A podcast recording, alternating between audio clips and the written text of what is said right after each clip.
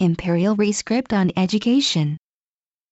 Providing a cabinet-approved formal response to a question posed by an opposition lawmaker, the Abe administration says to the effect that it is permissible to use the Imperial Rescript on Education of 1890, an officially invalidated document, as a teaching material in school classes as long as the way it is used does not contravene the Constitution and the fundamental law of education.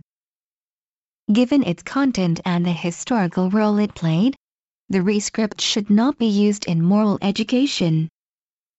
Its use by schools should be limited to history classes, and teachers need to make sure the document will be taught in its entirety, in context and from critical viewpoints.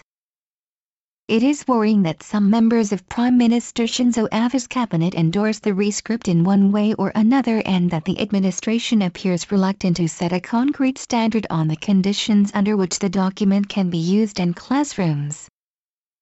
The 315-word text was issued in the name of Emperor Meiji in October 1890, following the promulgation of the Meiji Constitution in February the previous year, to articulate the guiding principles of education of subjects of the great Japanese Empire. It served as an indoctrination vehicle to strengthen the Japanese national polity founded on close bonds between emperors and their loyal subjects. Its main part is a list of virtues that subjects of emperors must cultivate.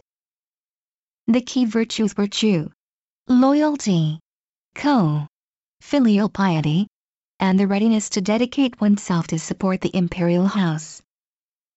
Until Japan's surrender in World War II, elementary schools played a crucial role in making the spirit of the text take hold in the minds of Japanese citizens. School children were told to study and memorize the text through teaching in moral education, Japanese and history classes.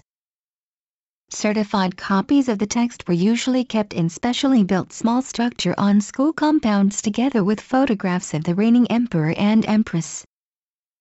At the four major annual school ceremonies, New Year's Day, Empire Day on February 11th, the Emperor's birthday, on April 29th in the Showa era, and Emperor Meiji's birthday on November 3rd teachers and students bow toward the photographs of the emperor and empress and school principals read the rescript with grave reverence.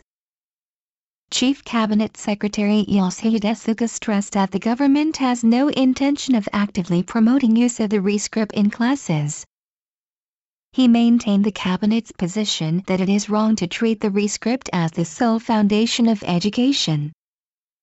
But Suga opposes rejecting virtues mentioned by the rescript, such as filial piety, familial love among siblings and trusting relationships among friends, which he terms as universal values. Defense Minister Tomomi Inada holds a similar view of the rescript. Both Suga and Inada miss an important point about the rescript. The document has a structure in which the emperor orders his subjects to cultivate particular virtues. This runs counter to the principle of modern democracy as declared by the post-war constitution, which proclaims that sovereign power rests with the people. In concluding the list of virtues, the rescript says in effect that if an exigency happens, an emperor's subjects should summon up their courage and dedicate their lives so that the imperial house will be able to last forever.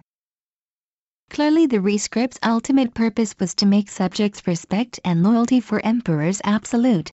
The antithesis of the post-war constitution's provisions for emperors, which accord to them the status of the symbol of the state and of the unity of the people, not a sovereign. The rescript also helped create people who blindly followed the imperial Japanese state's path of war. Its basic spirit is incompatible with today's constitution as well as the fundamental law of education, which stresses the importance of the dignity and autonomy of individuals, even after its revision in 2006 during Abe's first stint as Prime Minister. In view of the basic character of the rescript, both houses of the Diet passed resolutions in June 1948 either rejecting it or confirming it as invalid. Lawmakers who endorse the rescript should think seriously about why both chambers adopted such resolutions. Despite its obvious incongruities with the values that are cherished in post-war Japan, Education Minister Hirokazu Matsuno says the government will leave it up to individual schools and teachers how to use the rescript in the classroom. This fails to dispel suspicions about how the document that embodied the spiritual backbone of Imperial Japan will be taught to children. The Japan Times, April 9,